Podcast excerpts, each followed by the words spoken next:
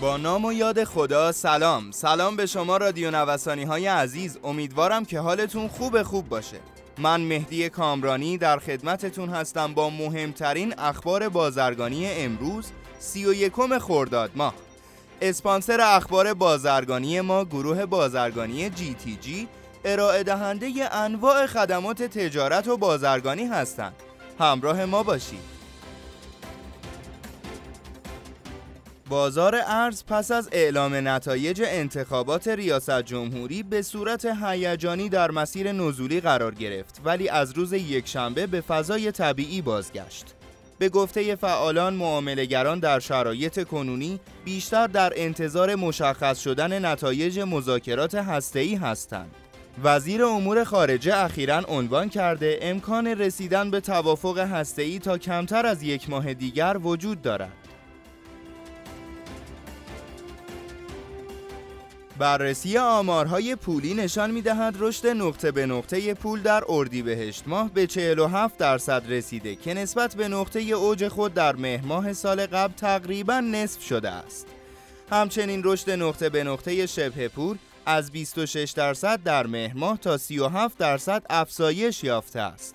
این موضوع نشان می دهد روند انتظارات تورمی کاهشی بوده که می تواند برای دولت جدید یک مزیت باشد.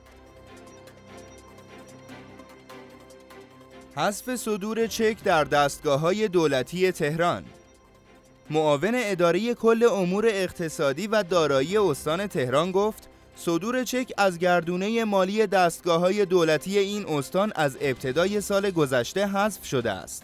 به گفته وی از این پس تمام خدمات مربوط به جابجایی وجوه در دستگاه های دولتی به صورت الکترونیکی انجام می گیرد و چکی صادر نمی شود.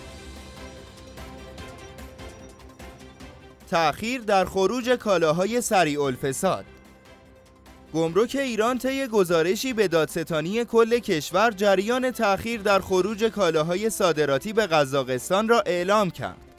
ارونقی گفته که بررسی ها نشان می دهد پنج کانتینر حاوی کالاهای صادراتی خرما، کشمش و سیب زمینی به مقصد قزاقستان به دلیل عدم حمل دریایی منظم و تأخیر در ارسال این کالاها بیش از 20 روز منتظر ورود کشتی و بارگیری مانده بودند.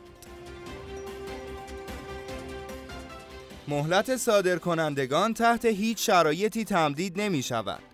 دبیر کمیته اقدام ارزی سازمان توسعه تجارت ایران اعلام کرد صادرکنندگانی که در سال 97 به عراق و افغانستان صادرات ریالی داشتهاند صرفا تا امروز دوشنبه 31 خرداد 1400 مهلت دارند تا نسبت به رفع تعهد ارزی صادرات خود اقدام نمایند.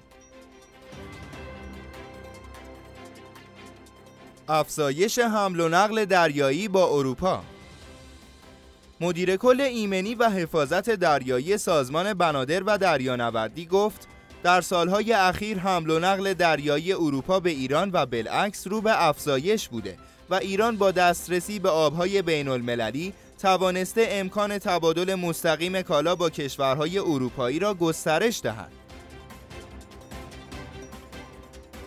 برگزاری دومین نمایشگاه اختصاصی ایران در اقلیم کردستان مدیر کل دفتر عربی و آفریقایی سازمان توسعه تجارت از برگزاری دومین نمایشگاه اختصاصی ایران در اقلیم کردستان عراق در تیر ماه 1400 خبر داد. این رویداد در مساحتی حدود 5000 متر مربع در زمینه های مواد غذایی خشکبار و انواع تولیدات صنعتی برگزار می شود.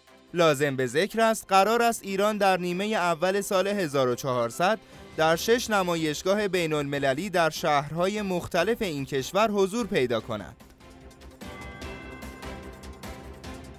افزایش صادرات کالاهای ایرانی به آفریقای جنوبی به گفته دبیر میز آفریقای جنوبی سازمان توسعه تجارت ایران در دو ماهه سال 1400 صادرات ایران به آفریقای جنوبی به ارزش 32 میلیون دلار بوده که در مقایسه با مدت مشابه سال گذشته رشد 451 درصدی داشته است.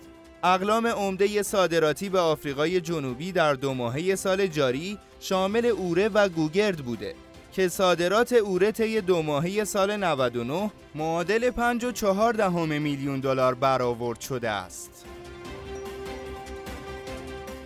خیلی ممنونم از شما عزیزان که در بخش اخبار بازرگانی امروز هم ما رو همراهی کردید.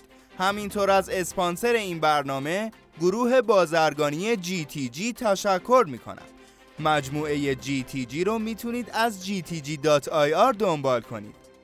تا اخبار بعدی رادیو نوسان شما رو به خدای بزرگ میسپارم. روز خوبی داشته باشید. خدا نگهدار.